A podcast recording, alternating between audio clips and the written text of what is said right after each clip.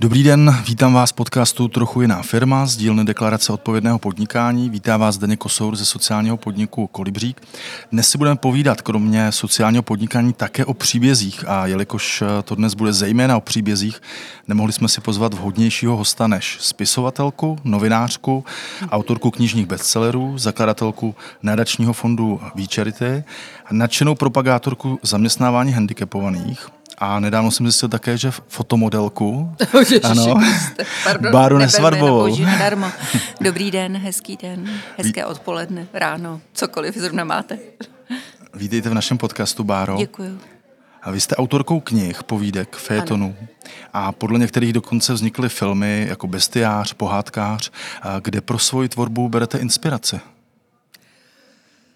To je... Taková otázka. Já myslím, že inspirace je všude kolem nás. Lidi, kteří píšou knížky, vlastně vnímají realitu skrz svoje psaní a literaturu. A pro mě je psaní vážně jako vášeň. Vždycky Honza Milfajt říká, jak má to svoje oblíbené slovo flow, tak eh, že když píšu, takže se na mě takřka nesmí mluvit. A já ani nevenčím psy a vzpomínám si, že Bibiánka byla malá, že se stravovala jenom po rychlo občerstvení, vždycky, když jsem psala nějakou knihu. A ona mě úplně pohltí, vtáhne do sebe. A myslím, že tu inspiraci berem jako všude. Ono, ono se říká, že autoři píší o sobě a to není pravda. Já jsem napsala 17 knih a vážně nejsou o mě z mého života, to už bych dávno vysela někde na stromě nebo byla v Bohnicích, ale uh, myslím, že píšou všichni ze sebe. Že vlastně taví svoje prožitky, to, co vidí, vnímají, svoje vlastní emoce, svoje vlastní lásky skrz sebe. Vy jste jako patronka UNICEFu podnikla v roce 2017-2018 eh, cestu do Rwandy. Mm-hmm. A já jsem si přečetl eh, v jednom článku eh, vaši citaci, jak jste to popisovala. To s dovolením teďka přečtu, jestli mohu. Porodnice na mě nepůsobí příliš důvěryhodně. Lůžka jsou potrhaná, světla na dvou operačních sálech, slepená leukoplastí, z osmi žárovek svítí dvě. Nástroje jsou zrezlé, namočené do nějaké velmi prazvláštní dezinfekce – jak postupovat při ošetření závažnějších případů, popisuje papír A4 přichycený na zdi spínacím špendlíkem. V myšlenkách mi dochází, že na tomto místě bych nechtěla řešit ani zarostlý nehet. Vzpomínáte si tady na tu vaši cestu a, a jak máte zprávy třeba o tom, jestli ta situace už se změnila jakoby za tu dobu, co jste tam byla za ty roky? Vzpomínám na ní intenzivně, protože to pro mě byla obrovská zkušenost. Eh, vždycky, když někdo letí do Rwandy, tak se vás všichni to já gorily si viděla.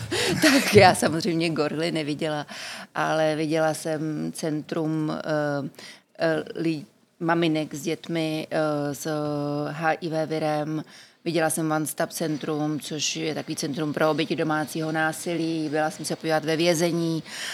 Viděla jsem absolutně inkluzivní školu, která mě nesmírně potěšila, protože eh, byla ve velmi chudinské čtvrti nahoře nad Kigali, nad hlavním městem a, a ty děti byly nesmírně otevřené a, a skutečně tento naše milované moto, že normální je být různý, tak tam fachalo a fungovalo v, v každé větě.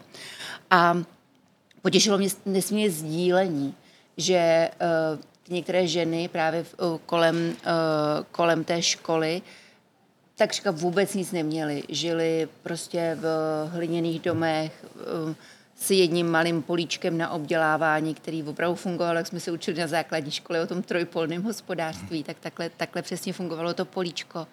A tam nejsou tašky u, u těchto žen, které jsou enormně chudé, ale mají lavory, takový ty bajdlinky, jako do kterého si dáme prádlo. Ne? A oni vlastně po vážení dětí kvůli podvýživě vždycky každá z nich do toho lavoru dala nějaký drobný penízek. A já jsem říkala, proč to vlastně jako děláte, co to je? A oni, no my tady takhle spoříme, kdyby některá z nás onemocnila, abychom uh, měli prostě na její ošetření. Takže um, si vlastně, nebo poučením mi je, a to si myslím, že víme snad všichni, že fakt nezáleží na tom sociálním postavení, nezáleží prostě na na tom, kolik peněz vyděláváme, nebo prostě do jaký skupiny v vozovkách patříme, nebo kýho vyra, jakou školu jsme udělali, když jsme obklopeni jako dobrými lidmi a láskou, tak, ehm, tak pak eh, je, je si myslím náš život mnohem smysluplnější a hezčí. No. Já jsem fakt bytostně přesvědčená, že svůj život si tvoříme sami. A Samozřejmě někdo má lepší výchozí podmínky a někdo prostě studuje Oxford nebo někdo má tu, to štěstí, že aspoň Karlovku a, a někdo prostě nedosáhne ani na základní vzdělání.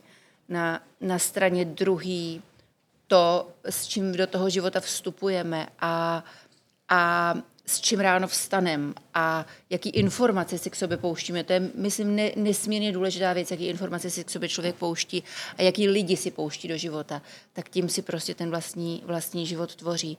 A to věřte mi, že mám zase tolik toxických vztahů, že bych o tom mohla jako přednášet, ale, ale čím starší jsem, tím se snažím být vybíravější, protože nikdo z nás nemá nekonečně dnů před sebou.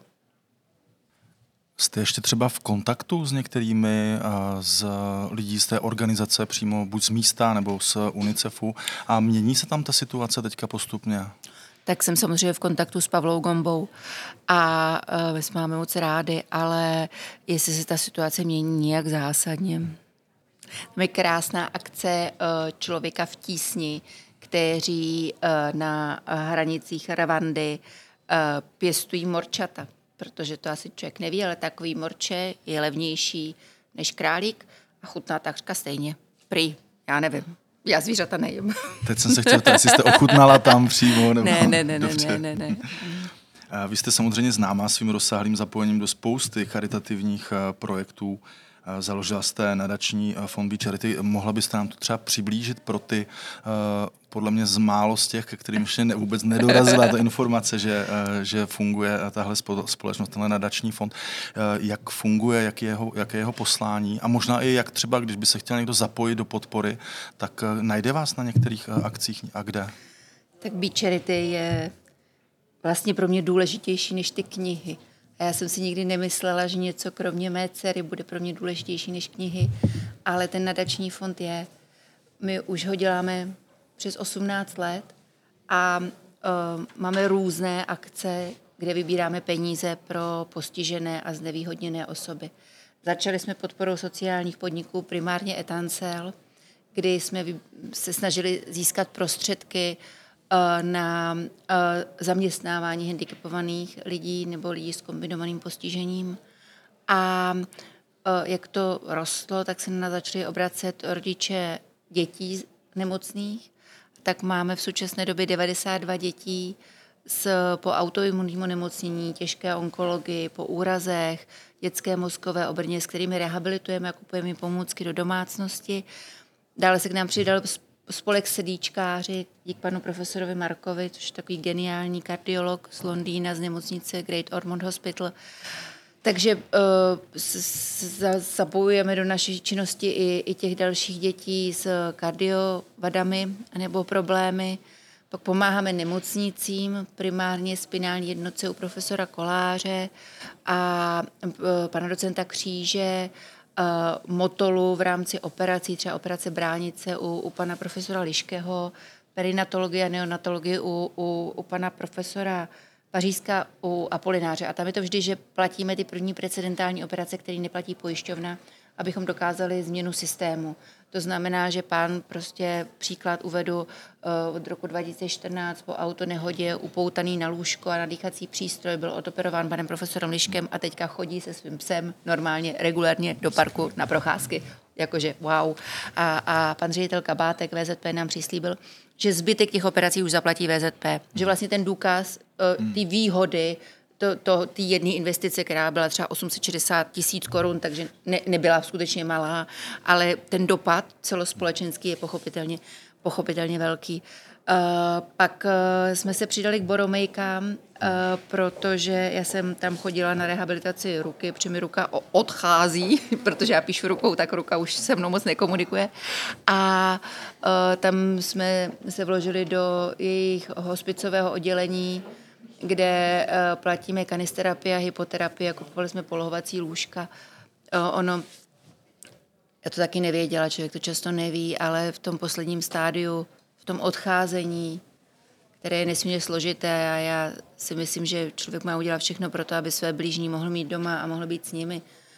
ale někdy to třeba nejde a vlastně jeden z mála smyslů, který člověku zůstane, je hmat. Takže vlastně oni na ty zvířata reagují nádherně. A ty zvířata, jak jsou jako šikovní. Já tam vidím ty kočky a psy, jak si lehnou k těm lidem a fakt s nima strávejí tři hodiny a, a ta blízkost je, je dech beroucí. Pak máme ještě stále, u nás trčí naše ukrajinská třída, 50 eh, dětí, kdy, kdy jsme je měli vlastně v jakýmsi přípravném táboře přes léto, aby se naučili česky, tak teďka už jsou v českých školách, ale to víte, v létě, v létě nám zase přijdou zpátky, protože ty jejich maminky musí chodit do práce, nebo musí, prostě potřebují chodit do práce, aby je uživili. Takže budeme mít znova tábor. A Beach je vlastně um, taková aktivita, která snad každého člověka nabádá k tomu, aby myslel na ostatní, aspoň já v to pevně doufám. A takže zapojit se může kdokoliv, jakkoliv.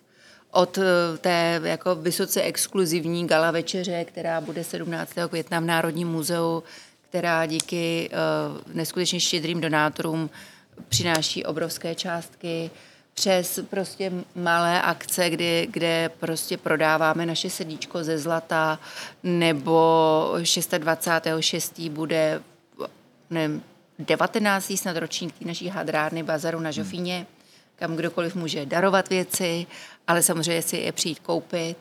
Ta akce vždycky vydělá takřka milion korun. My jsme s vaší markétou odsud hmm dohodnutí, že i v ČSOB se budou vybírat věci, které se tam pak následně budou prodávat tak eh, my fakt děláme spoustu různých aktivit, od focení kalendářů přes eh, přes výrobu moučníků, to prostě vše, co, co, co mě napadne, tak to zkusíme. Když se vrátíme na začátek, eh, kde byl přesně ten zlom, že jste si řekla, založím Beach Charity, měla by se věnovat tady těmhle činnostem. Vybrala jste si i podporu vlastně handicapovaných. Ta podpora, může být mm, celá řada skupin, jste se zaměřila na ní. Proč vlastně jste si vybrala třeba tuhle skupinu a kde přesně se stalo to, že jste se rozhodla, že do toho půjdete? Tuhle skupinu primárně kvůli mojí mamince. Mm-hmm. Ono to jako narostlo, ale tím, tím prvním, to první skupinou byl lidi s kombinovaným a mentálním postižením a já jsem z rodiny dvou psychiatrů a a bylo mi prostě těžko, když jsem přijela do některých domovů u, u, u Prahy. Přišlo mi to nespravedlivý. A, a děti a, a operace, a to se nabilo pak, a ukrajinské děti pochopitelně díky konfliktu. A oni to jsou dvě paralely. Založení fondu jako Beach jako takového přišlo později, po, po mnoha uh, akcích filantropických, které jsme dělali s Pavlínkou Sautkovou a Olgou Trčkou a mimo jinýma kamarádkama, které jsou ve fondu. To takový hodně ženský fond. Máme jednoho muže.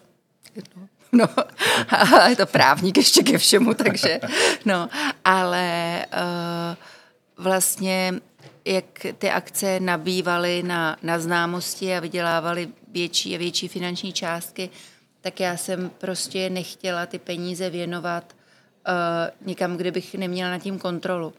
Že vždycky říkáme, že 100% peněz z našich akcí rozdělíme postiženým. A minulové náklady. Máme jednu dívku, kterou platíme v rámci fondu kvůli exekutivě, ale tu prostě buď se ní skládáme, nebo ji platí donátor. V současné době Radka Prokopová. A um, prostě mě se pak nechtělo ty peníze poslat do nějakého fondu, který ať jakkoliv má bohulibou činnost, tak prostě 100% těch peněz nerozdělí. Mně to přišlo jakoby nefér. I když dneska vidím, jak, jak je ta uh, filantropie jako těžký obor, obrovsky. A, a nejvíc, myslím, na světě mě dokáží jako naštvat ty různé politické excesy, když vám někdo řekne, že neziskový sektor je neprůhledný, nebo Bůh ví, co se tam děje. A uh, já nevím, já jsem tam v životě nepotkala někoho, kdo by Eh, ve svém volném čase chtěl pomáhat jiným lidem a chtěl se na tom jakkoliv přiživit. Fakt hmm. ne. Já si myslím, že do nezisku jdou lidi, kteří tam jdou se srdcem na dlani. A není to vždycky jako leh, lehká cesta. Ale vlastně fond jako takový jsme založili proto, abychom měli dohled na, nad finálním použitím prostředků finančních, které vybereme. A ty akce předtím to mě oslovil Jakub Knězů vlastně ve chvíli, kdy měla takový období, kdy mi umíral tatínek a, a já jsem se rozváděla, aby Bianka moje byla malá, moje dcera byla tříměsíční a, a, a mě bylo jako obrovsky ousko na světě a, a Jakub uh, mi vlastně dal tu dělání, dělání, všechny smutky zahání. Já jsem tenkrát dělala šéf redaktorku Harpes Bazaru. Měla jsem pochopitelně hodně práce, ale přijde. Si mysleli jsme tady jak zoho. Aha, ale, ale vlastně ta práce pro druhý, která reálně dokáže změnit život někomu jinému, pro mě jako vždycky byla mnohem smysluplnější než plnění modních stránek. Povídáme si se spisovatelkou Báru Nesvarbovou v dalším díle podcastu Trochu jiná firma, který natáčíme v novém Diversity Pointu v ČSOB na Radlické. A vy jste, Báro, tady zmínila jméno Jakub Knězů a Etán Sel, což je skupina sociálních podniků, do které spadá například kavárna mezi, mezi řádky. A mohla byste nám zase třeba přiblížit, který z těch všech aktivit, které oni dělají, vám třeba přijdou jakoby nejzajímavější nebo vás třeba baví nejvíc? tak Jakub je můj spolužák z vejšky a mám ho nekonečně ráda za jeho práci, moc si ho, moc si ho vážím. A já samozřejmě mám nejradši kavárničku mezi řádky na Smíchově, už proto, že e, je tam scifistická knihovna mýho tatínka a pana Nefa a pana Adamoviče. A takže si tam můžete půjčit e, sci-fi knížky, myslím, že to je jedna z největších sbírek sci-fi, která vůbec v Praze je a sekundárně, já nevím, mně se z toho stal takový jako domácí, takový druhý domov v Praze. já, já to tam mám moc ráda a také asi, že to je jeden z našich prvních podniků s Jakubem. Asi, že tenkrát jsme spolu vymysleli to meziřádky, tak se vlastně jmenují už teďka všechny provozovny. A tak ehm, nechci říkat, že to první dítě je vždycky jako nejoblíbenější, no ale tak trochu jako jo. Rozumím. A z těch aktivit, kromě kavárny, jestli byste nám mohla přiblížit, e, čím, co všechno ještě další vlastně dělá Etancel, čím se zabývá? Tak e, máme v rámci Etancel e, pražírnu kávy, máme pekárnu, mandl, úklidové služby. Skupina Etancel v současné době zaměstnává až na 200 lidí s kombinovaným postižením a nejen v rámci Prahy, ale hlavně středočeského kraje. Základnu má nakladně a já bych řekla, že Jakub um, věnuje Etancel, krom toho, on je teda otec dvou malých synů, takže, takže trochu energie si musí nechat na doma, ale jinak si myslím, že věnuje prostě, že, že to je, myslím, že je velký rozdíl mezi tím, když má člověk povolání a poslání a pro Jakuba jeho práce posláním. My v našem podcastu jsme v předchozích dílech eh, mluvili i vlastně s vrcholnými politiky eh, o tom, eh, jak oni vnímají sociální podnikání. Teď mimo jiné přichází vlastně zákon o registrovaném sociálním podniku ta politická scéna se podle mě na to v tomhle období trošku víc jakoby zaměřuje, daleko víc, než to bylo dříve. Mění se podle vás eh, pohled na vůbec sociální podnikání nebo eh, zaměstnávání zdravotně znevýhodněných i společnosti jako takové? Já si upřímně myslím, a jsem za to moc ráda, že se mění celá společnost. Hmm. A, já už jsem dost dospělá a mojí dceři je 20 let. A já když pozoruju prostě její spolužáky a kamarády, tak oni fakt ten svět, vůkol, vnímají zcela jinak, než uh, ti lidé třeba o generaci starší, než jsem já. Uh, oni nevidí uh, rozdíly. A to je jedno, jestli to jsou rozdíly v barvě pleti, jestli to je věkový rozdíl, jestli to je prostě rozdíl náboženský. Oni tak vůbec jako k, ke svému okolí nepřistupují. Naopak, jo, pro ně vlastně gender jako takový roli nehraje. A dokonce tak ani lidi jako nepopisují. Oni by v životě neřekli, jasně, že by nevypustili by slovo černoch z úst, ale ani málem afroameričan. Řeknou prostě, že to je ten kluk v té modré mikině. A mně je tohle fakt jako, jak, jak jsem vyrůstala eh, v, jsem hodně času, protože moje maminka vždycky pracovala, dělala primářku na Vinohradech, psychiatrie, tak jsem hodně času samozřejmě trávila s ní v práci. A takže já jsem vyrůstala mezi, mezi lidmi, kteří mají různé psychiatrické diagnózy. A vlastně mi to nikdy jsem, nikdy bych vlastně nepoužila slova, která běžně vnímám, že lidé používají a je v nich cosi jako pejorativního. A to si myslím, že na to nemá nikdo, nikdo právo. Takže jsem moc ráda za tu generaci, která je mladší a je, ale bych řekla, zodpovědnější a je Um, ono se jim teda říká, že jsou sněhové vločky, protože je pravda, že tyhle děti jsou nesmírně křehký a že ten svět, který jim předáváme, jako úplně růžový není. To si nemusíme jako nalhávat. Na straně druhé, možná v té křehkosti je obrovská síla. Že oni fakt přemýšlí nad tím, jak ten život prožijí. Ne přežijí, ale prožijí. Mě nedávno Jáchym Bibči partner říkal, že chce být human being a ne human doing. Prostě oni se nefixují tolik na hmotné statky nebo na, na to, kam pojedou, nebo co uvidí, nebo prostě vůbec bych neřekla na to, jaký auto budou mít. Oni naopak se nesmírně moc fixují na vlastní duševní hygienu. To si myslím, že je prostě zdravý. No. no. A pokud bychom se podívali na společnosti jako takové, nebo i třeba státní zprávu, tak co si myslíte, že je důležité? Proč byste jim doporučila spolupracovat s podniky, které zaměstnávají handicapované? Protože přece jenom, když se díváme třeba i v rámci státní zprávy, tak je hodně třeba i ministerstev nebo vůbec úřadů, kteří dokonce neplní ani vlastně tu povinnou část eh, ze zákona zaměstnávání OZP. Někdy to samozřejmě nejde, to je druhá věc. Eh, nicméně eh, se tam otevírá možnost spolupráce se sociálními hmm. podniky. Proč by podle vás se toho neměli bát? Tohle je pro mě obrovské téma a proto vám pořád říkám tu větu, že normální je být různý a že právě v různorodosti se můžeme navzájem enormně obohatit. Ale to, že jsou tady skleněný stropy na věk, na uh, gender a na postižení, tak to je prostě, to, to všichni víme. To, to, a můžeme se nad tím rozčilovat, pozastavovat, divit se, snažit se to změnit, ale uh, ta cesta je ještě dlouhá my jsme s Jakubem Hnězů dělali třeba uh, knížku uh, Hovory s doktory, udělali jsme dvě ty knížky, moc nás to bavilo a mm, řekli jsme si, že tam máme uh, prostě záměr, že lidé, s kterými budeme rozhovory dělat, musí být přednosta, primář a profesor. A teď jsme se snažili to mít vyrovnané, aby tam bylo stejně žen i mužů. A to prostě nejde, protože ty ženy nejsou. Oni reálně nejsou. A když se jich zeptáte, prostě těch, které to dosahly, tu kariéru, třeba paní profesorky Papežové, tak vám odpoví do očí bez uzardění, že vlastně své kariéře ale musela obětovat rodinu.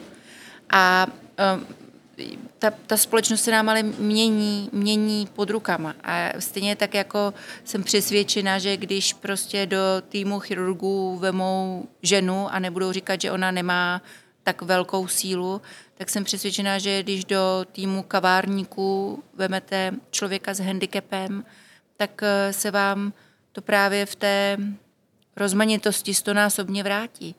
Protože prostě v tom, já si myslím, že v tom je základ lidství, ne? Jakože vnímat toho druhého a umět se přizpůsobit a umět poznávat.